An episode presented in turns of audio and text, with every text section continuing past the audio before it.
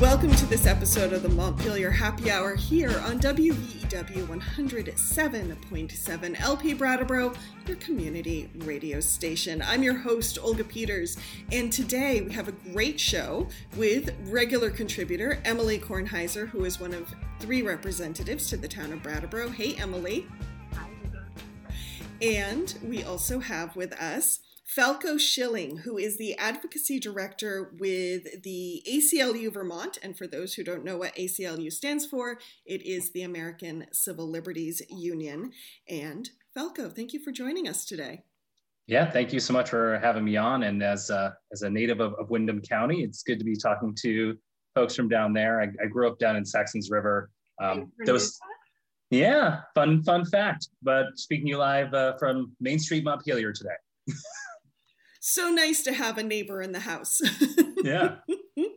Well, thank you for joining us. Falko, I want to start with a theme that Emily and I have been basically circling around since COVID-19 started in March, which is, you know, with this pandemic, it highlighted so many cracks in our system.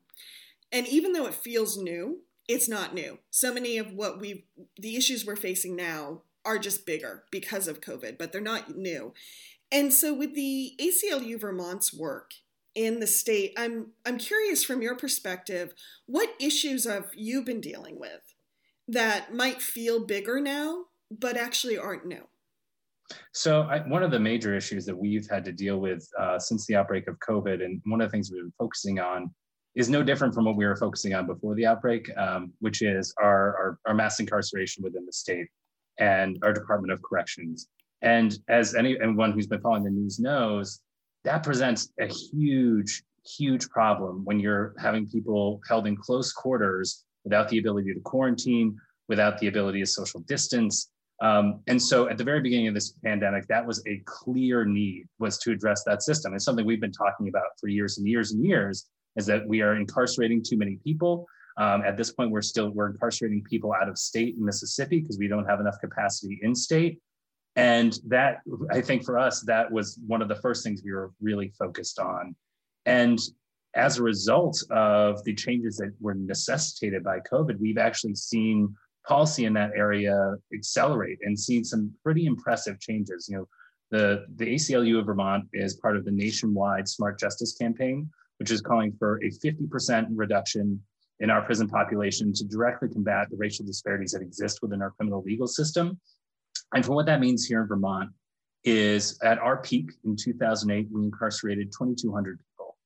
And so our goal is to reduce that down to 1,100 people, so 50% of where we were at the peak.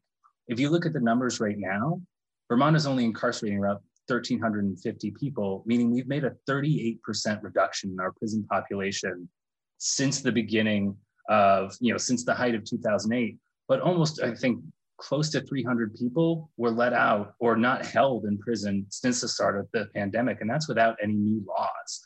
That's using discretion. Yeah, sorry. I found that so fascinating and wonderful, absolutely wonderful. I shouldn't, just use the word fascinating, wonderful.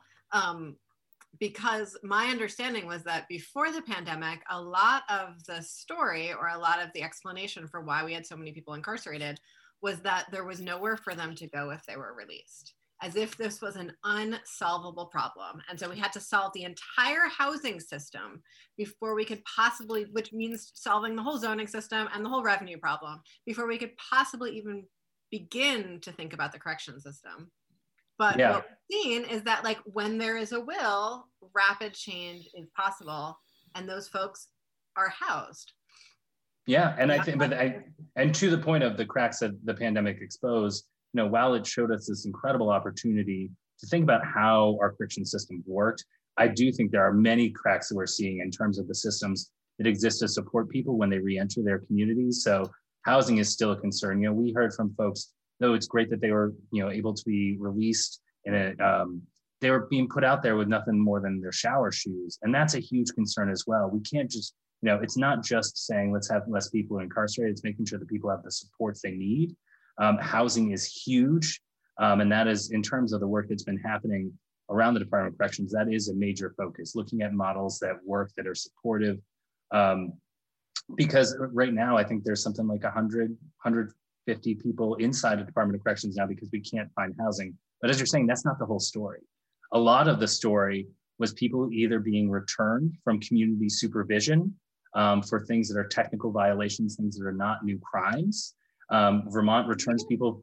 Yeah, sorry about that. Technical violations thing, because I don't, I think a lot of Vermonters understand that people are released and then returned to prison, but I don't think the nature of how that happens is really as clear to people as it could be. That's a good point, yep. Emily, thank you.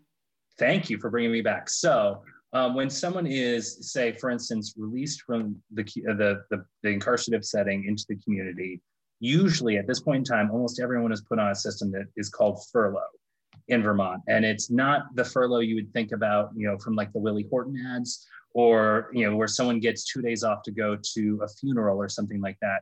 This is a status that says, we're going to allow you to live in the community, but we technically still count you as someone who's incarcerated. The prison walls have been expanded into the community. And what then the people get conditions that they're released under. So it might mean that you have to be drug and alcohol free. It might mean that you can't associate with certain people. It might mean you have to have housing. There's a number of different conditions that are imposed based on, you know, someone's individual history and their needs.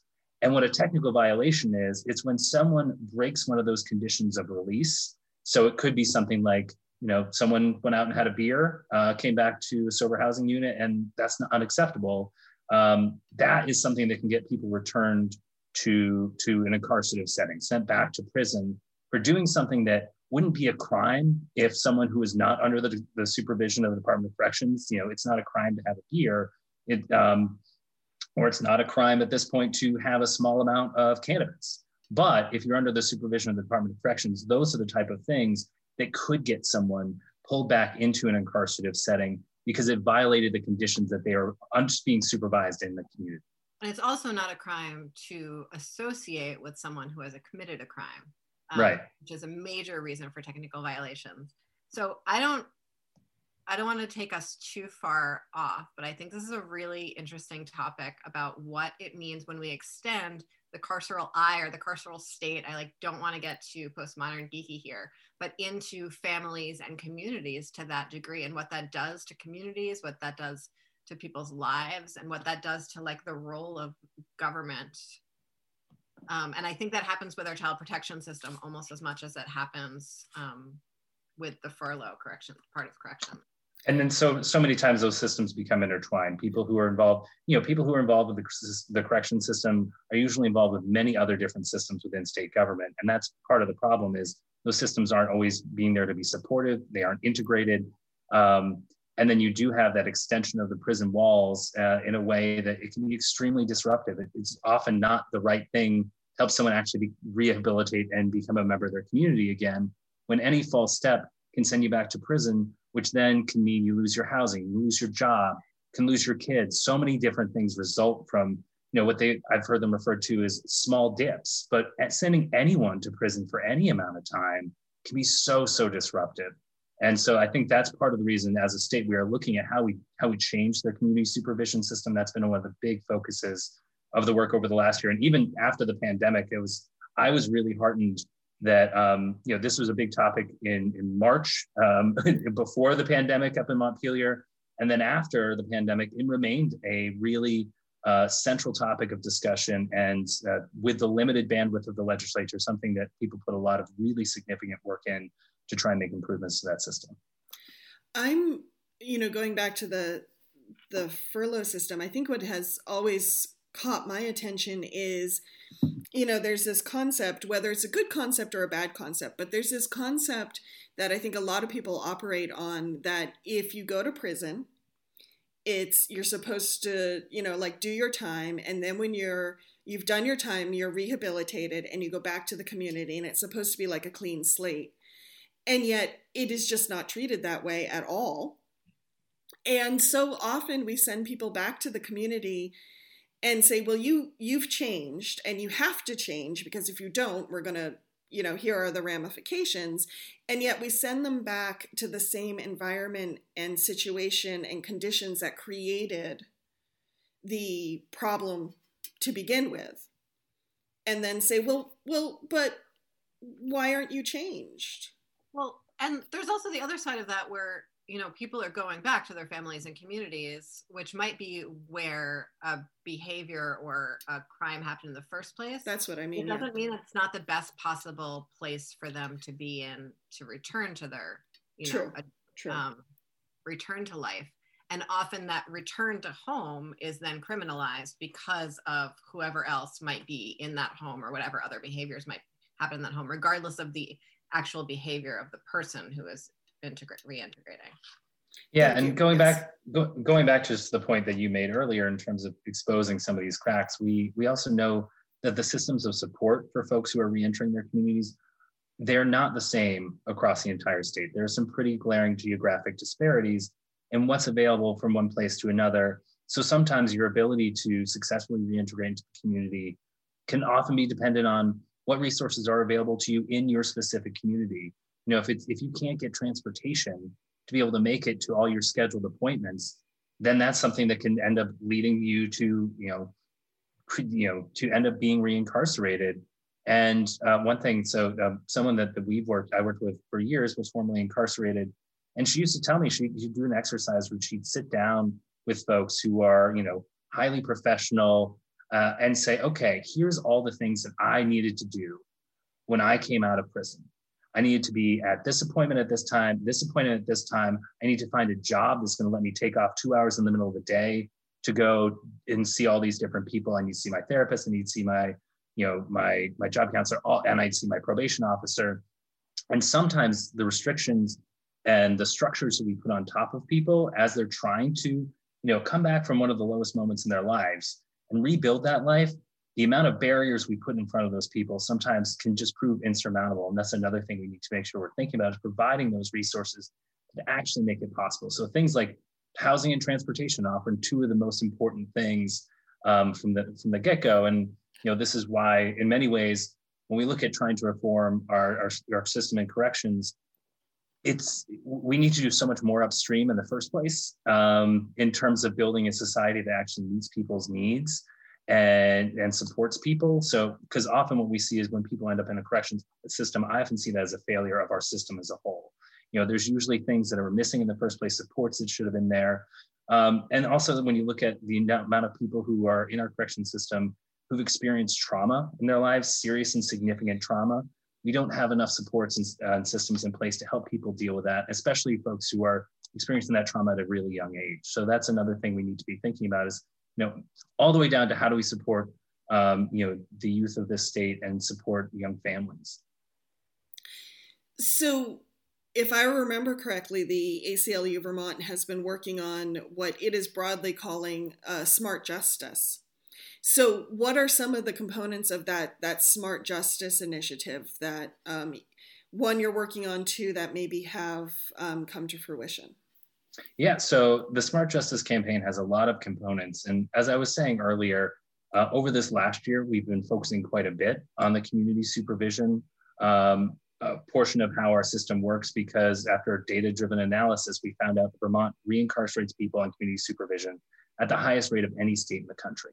So that was a glaring place to start, to say, okay, we know this is something we can try and address. One thing we're going to be trying to talk quite a bit about in the legislature this year is about data, is how we can make more data-driven decisions, because within our system, within our whole criminal legal system, there's so many glaring blind spots where we can see maybe what happened before and what happens after, but you have that black box where it's hard to tell what's driving this. Like, we know that Black people in Vermont are incarcerated about 9 times, at a rate about 9 times that of white Vermonters, but we don't see all the points along the system that helps create that. It makes it hard. It's hard to figure out exactly what policy levers to pull to try and help address those things. We have some data on Without data, we just assume that it's implicit bias at the point of arrest or implicit bias in the court.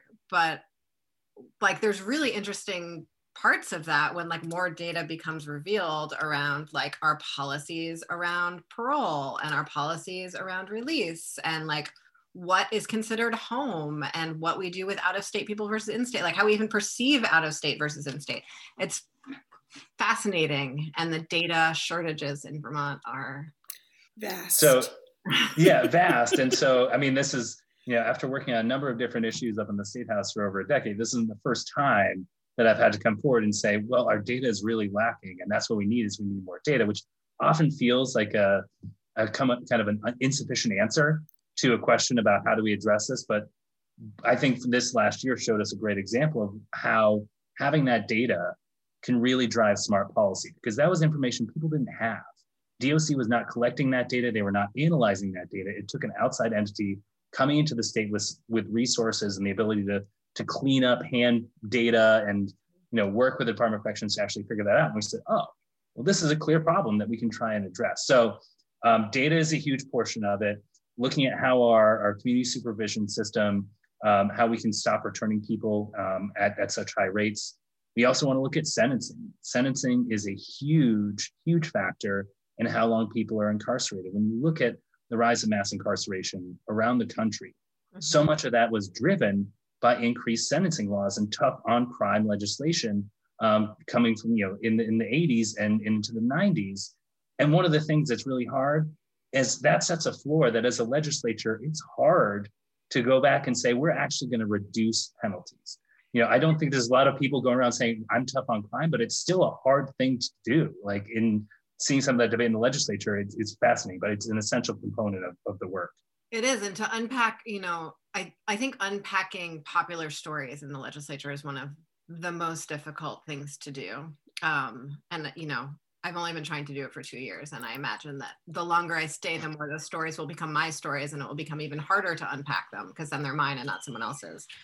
But understandings about, like, understanding evidence-based decision-making around recidivism and the ages that people tend to reoffend, how long an effective, if you have an assumption that the point of sentencing is sort of prevention of future crimes, there's so much evidence that, like, pretty much after 2 years, like, there's no point in keeping someone incarcerated anymore, unless, like, you know, you're talking about like the 1 in the million, like, you know, Silence of the Lambs kind of situation.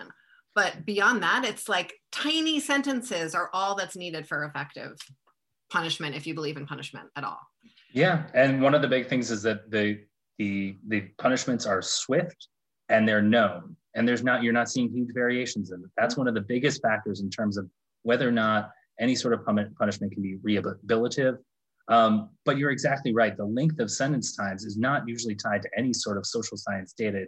It's tied to, I think, largely this desire to punish people. And what is the necessary punitive sentence we can impose, when if we're looking at things through the lens of public safety, that's not always necessary, and also can be detrimental.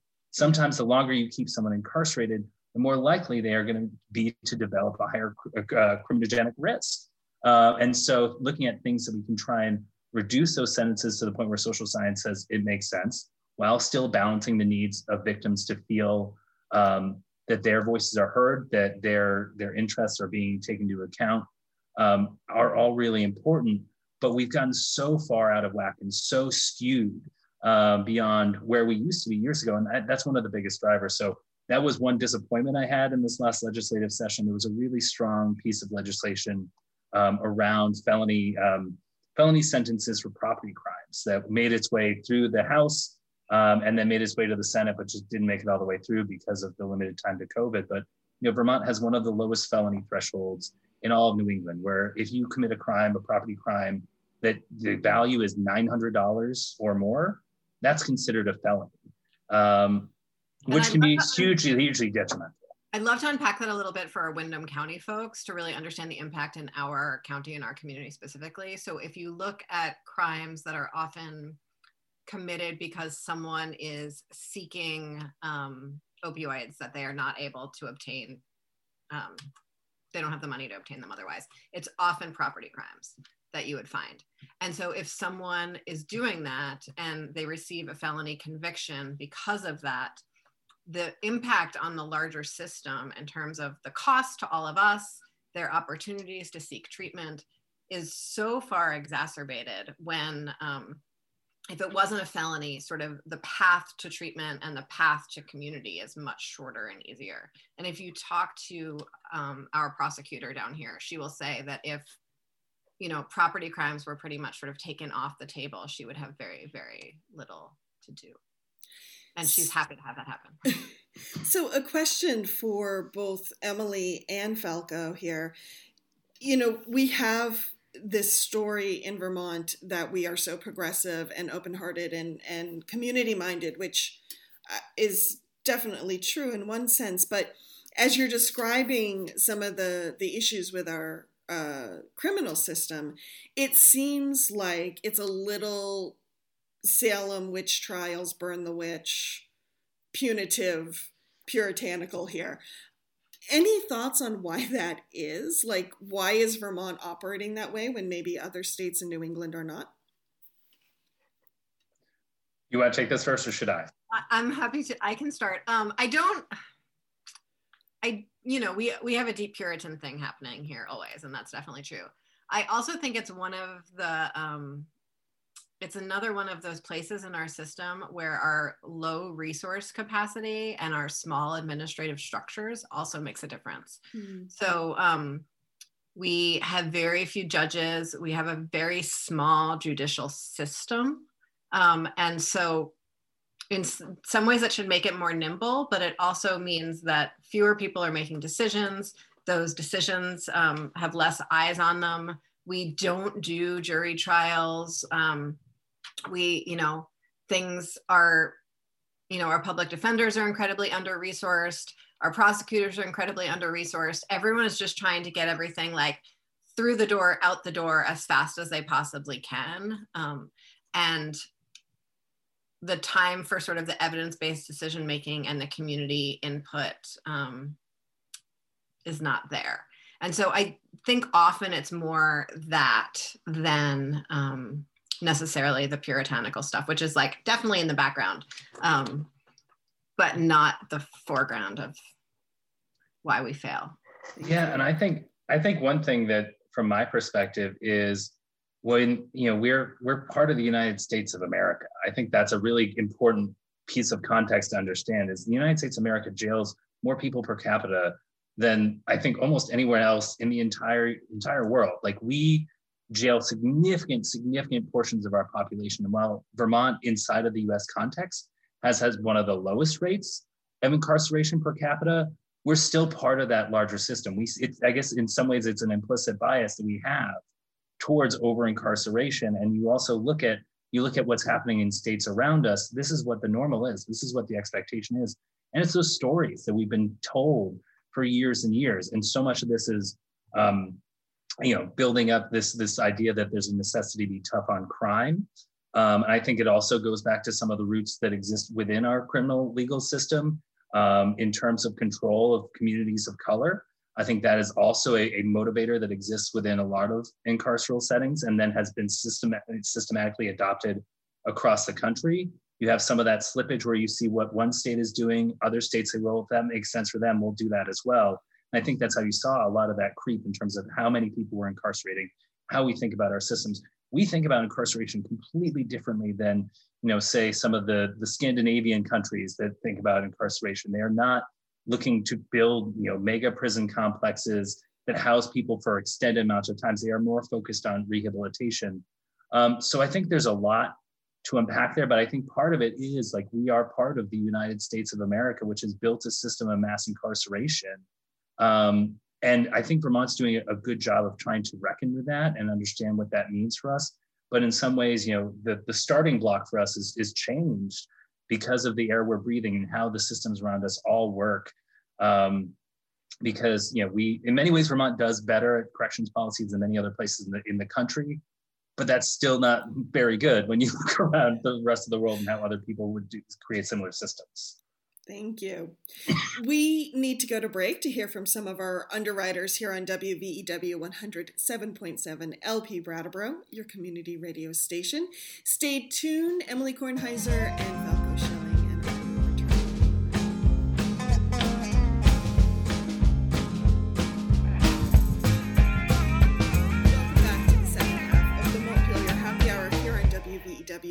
107.7 LP Brattleboro, your community radio station. I'm your host, Olga Peters, and if you're just joining me, I'm speaking with Representative Emily Kornheiser from Brattleboro, as well as Falko Schilling, who is the Advocacy Director of ACLU Vermont. And Emily, do we need to remind our listeners of something? We do. The views and opinions expressed here on the Montpelier Happy Hour are those of the guest, the host, whoever else is in the Zoom room, but not of the radio station or the TV station or Facebook or Mark Zuckerberg or anyone else involved in any of this. It's just ours, the people who are speaking. And we are owning that. And on that note, I think it's good for us to shift with Falko. One thing I find interesting about the conversation we were just having around incarceration, you know, there's so many places, I think, in especially in society, but in Vermont, where different needs overlap. And I have sat and covered events where victims of crime are talking and they feel that Vermont's system is too lenient and doesn't meet their needs enough. And it brings me to questions of, say, you know, what do we do when so many of these rights or these needs interact? And I think hate speech, hate crime, the First Amendment, white supremacy, these are all other places where pieces of our community might actually be at odds with each other. Is there anything around that the ACLU is working on right now? And how do you kind of balance those two pieces of the same coin? So that's a really interesting question. And I think it's a place where a lot of conversations are coming right now in this state and a lot of different spaces. I know Representative Kornheiser and I both participate in the Social Equity Caucus, which is a group of legislators, community leaders who come together to talk about pressing issues regarding social equity. And this has been one of the hottest topics in terms of this conversation, because we wish that some of the white supremacy and the other problems we're hearing about around the country were isolated to places around the country, but they're not. The problems exist. Racism exists here in Vermont. White supremacy exists here in Vermont. And we need to be able to deal with those problems. What becomes somewhat difficult in terms of how we address them is thinking about, is this a place that legislation is the correct answer? And so the ACLU of Vermont, one of our core values is we defend and protect the Constitution of the United States. And the First Amendment is an area where it can be really difficult for folks who have really, really good intentions, who want to try and protect people, who feel like they're being victimized. In terms of whether or not there's actual legislation that can move forward that would do that without infringing on people's First Amendment rights. So the ACLU is a strong defender of the First Amendment. For folks that know our organization, this has often led us to taking some controversial positions, such as advocating for neo-Nazis to march in the streets of Skokie, Illinois, which was at the time the town with the largest percentage of Holocaust survivors, which is not something that I would personally support. But it's something that we intervene to support their First Amendment right to do that. And it's something that it's a hard tension to try and deal with. So when we look at First Amendment issues, we look at issues related to hate speech and hate crimes. That's one of the things we have to be very careful about, is how is the government regulating the speech of others and to what extent? Because that is a place where you have to, there's very few things the state can do in terms of regulating speech that are acceptable and would be constitutional. And so part of our job as advocates is to try and let legislators know when they might be running afoul of the Constitution, because no one wants to pass a law that they then have to go defend in court and have it struck down. That's something that no one like doing that sometimes, like the GMO. Like I think people are. I think actually Vermonters are a little bit more into that than. Having worked on that law for multiple years, it was not struck down in court. But that's a story for another day. Actually, that would be an interesting story for another day. I'm going to make note of that. Yeah, wearing a previous hat. Yeah, and I more mean that was the concern in the state house before it passed. It was one of those places where we were running afoul of commerce, et cetera. So yeah, very much so, and also a First Amendment issue. Strangely enough, that was First Amendment compelled commercial speech. yeah. as is some of the cannabis signage and advertising. Yep. So I'm really had a very interesting experience a few months ago. And so I've, you know, being Jewish in Vermont, being the person I am in Vermont, I am not surprised when people tell me about white supremacy behavior here. I know that's new for some people who have been able to live their lives in white peace, but it's certainly hasn't been a surprise to me. But what was a really interesting, disturbing experience that I had recently was I got a briefing from a division of the Department of Homeland Security that just collects information.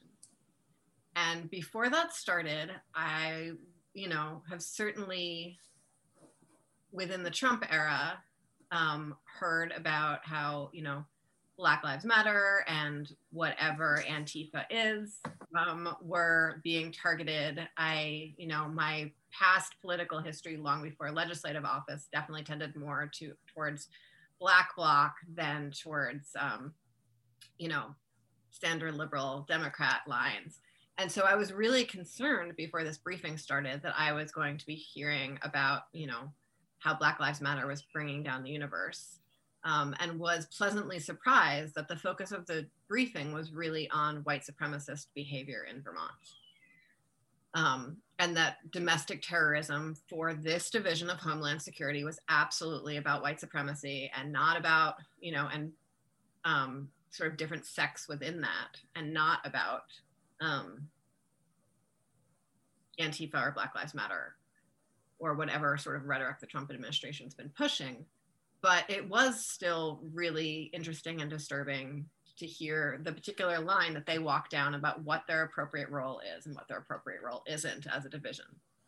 And so they were talking a lot about how they are aware of activity, but they can't do anything about activity.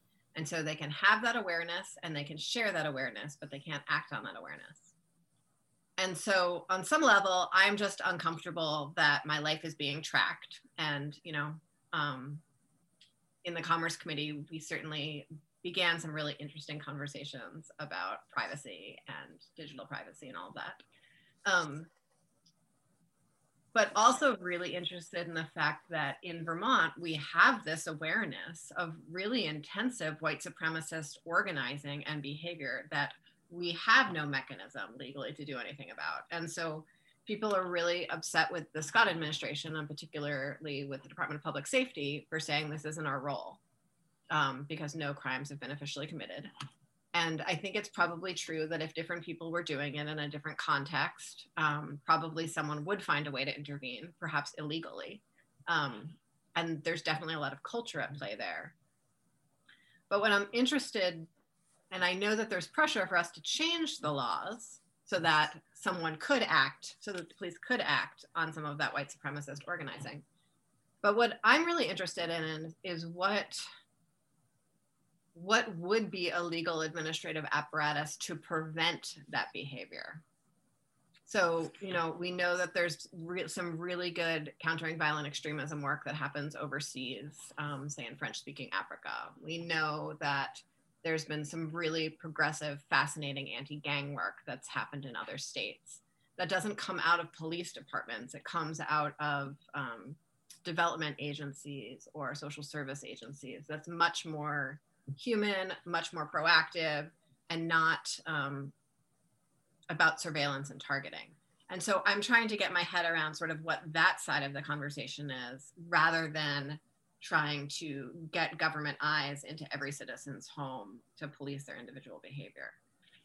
So I think you are leading to the right answer just with how you set up your question, because when we think about these issues, you know, our concern is whether the government, especially in the area of speech, is curtailing the speech of a private citizen, which is significantly different from encouraging programs for positive social change. So that's a place that we are fully supportive of programs like that, especially if they're run outside of law enforcement agencies that can create positive community change. That's something that the state can 100% do.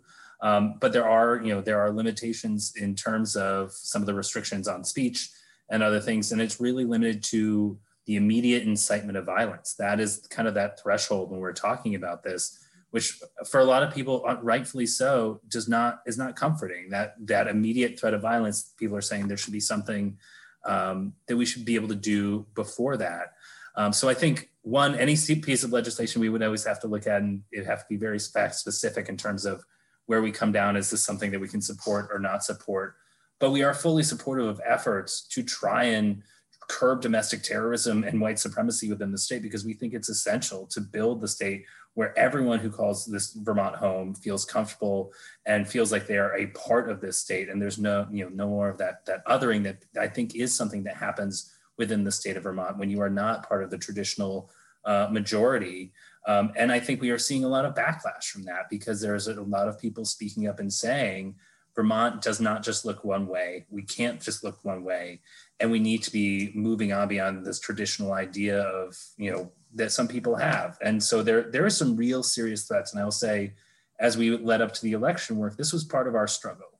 We were trying to think of how do we respond? We were, ACLU Vermont and ACLU National, we had a scenario playbook of, I think there's 14 different scenarios that we need, major possible scenarios we need to be watching out for.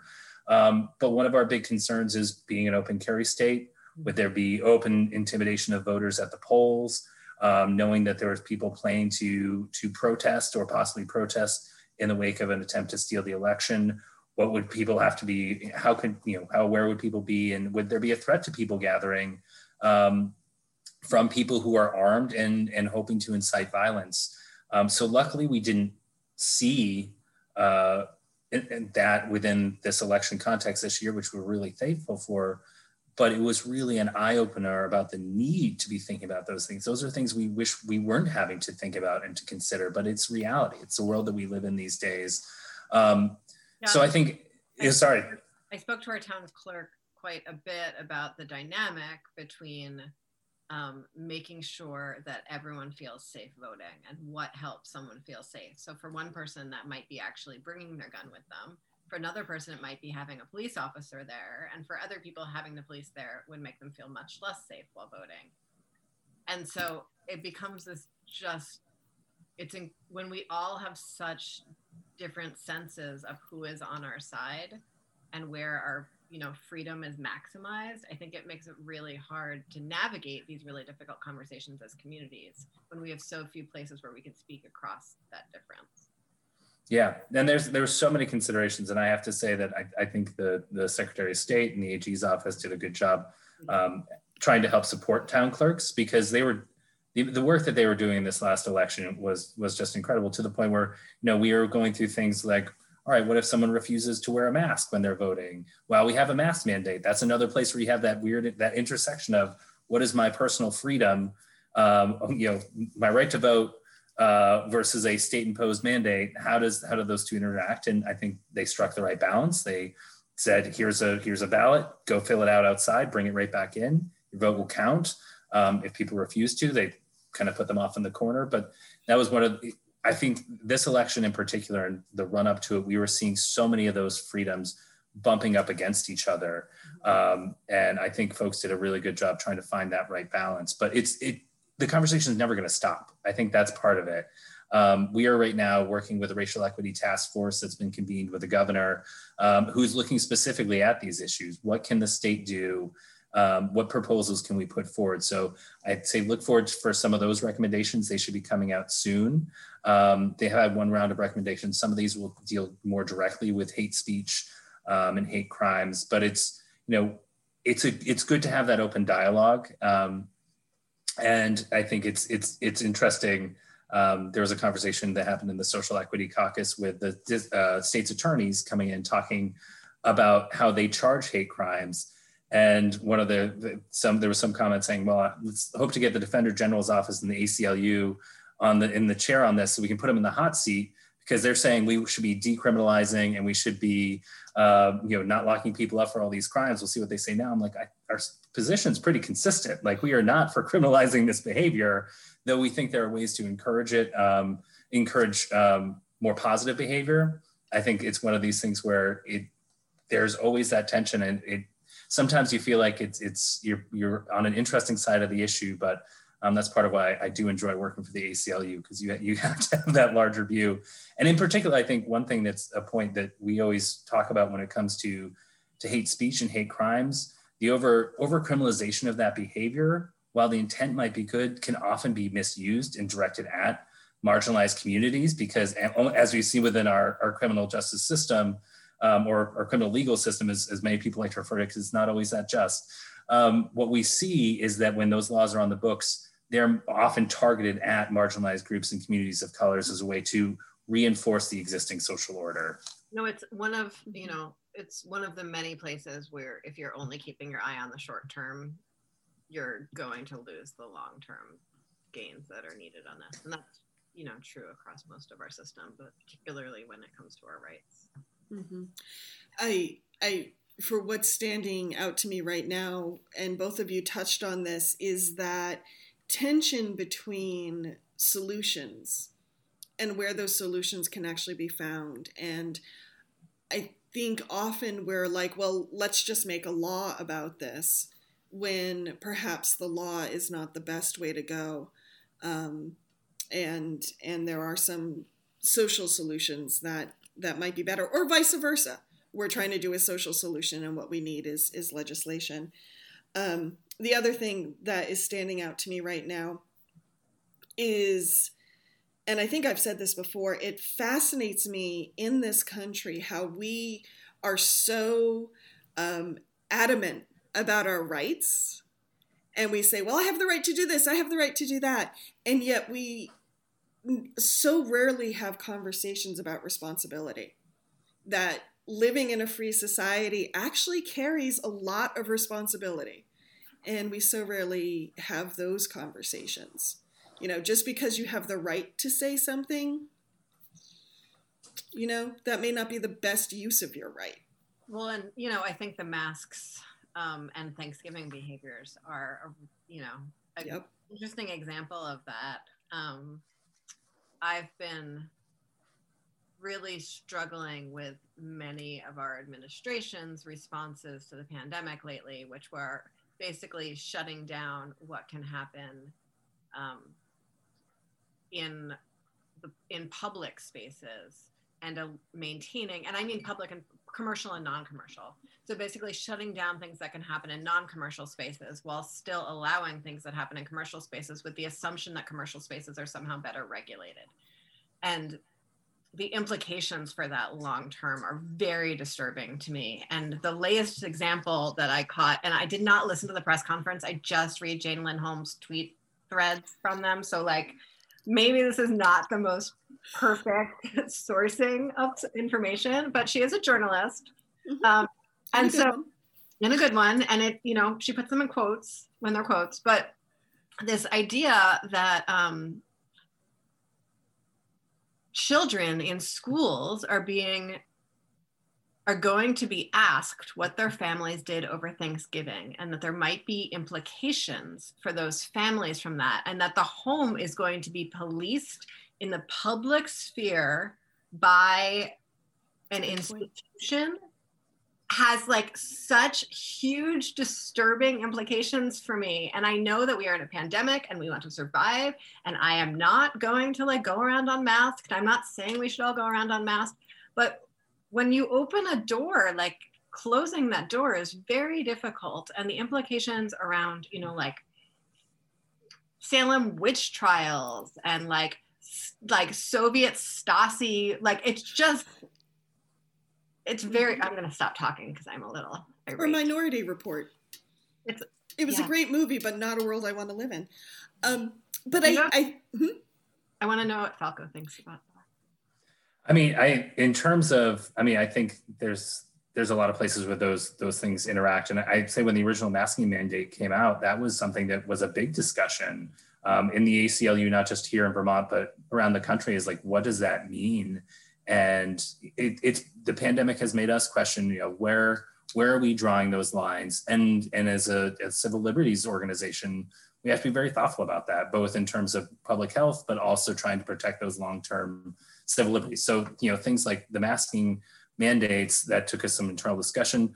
We are supportive of them, but there's also things that we say, like they should be, because masking can also be detrimental in terms of how those mandates are implemented, especially for communities of color, where you will see them disproportionately enforced against people of color who are not wearing masks.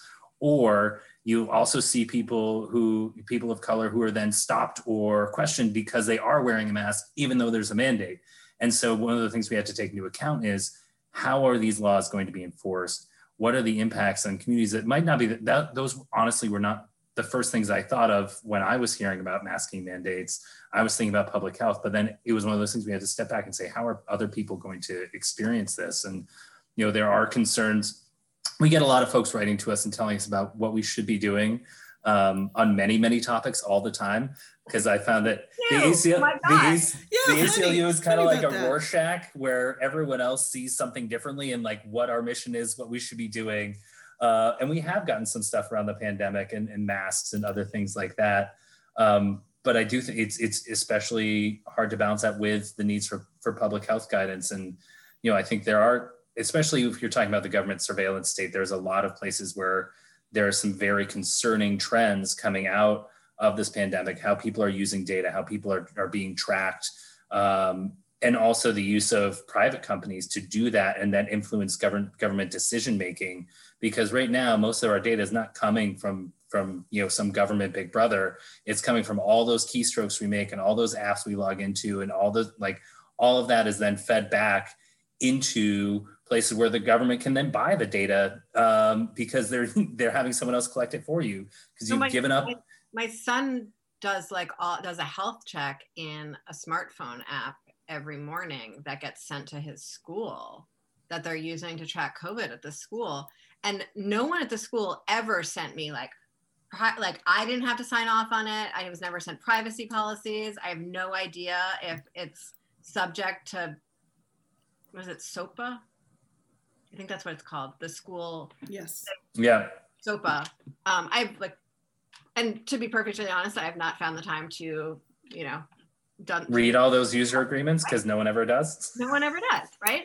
And it's just, yeah, it's mind-boggling the data that we are releasing. Well, on a plus side, I will say in terms of that, Vermont did make a big first step this year in terms of stopping the use of some of that data. And you're speaking about Minority Report. In the policing reforms that came out at the end of this very extended session, Vermont became the first state in the nation to ban the use of law enforcement facial surveillance software. So this is something we're starting to see in police departments across the country, where they're using facial recognition technology to scan crowds for people or to scan footage and then make positive IDs. And this is really problematic because we know that it disproportionately misidentifies people of color, women, and especially people of indigenous descent.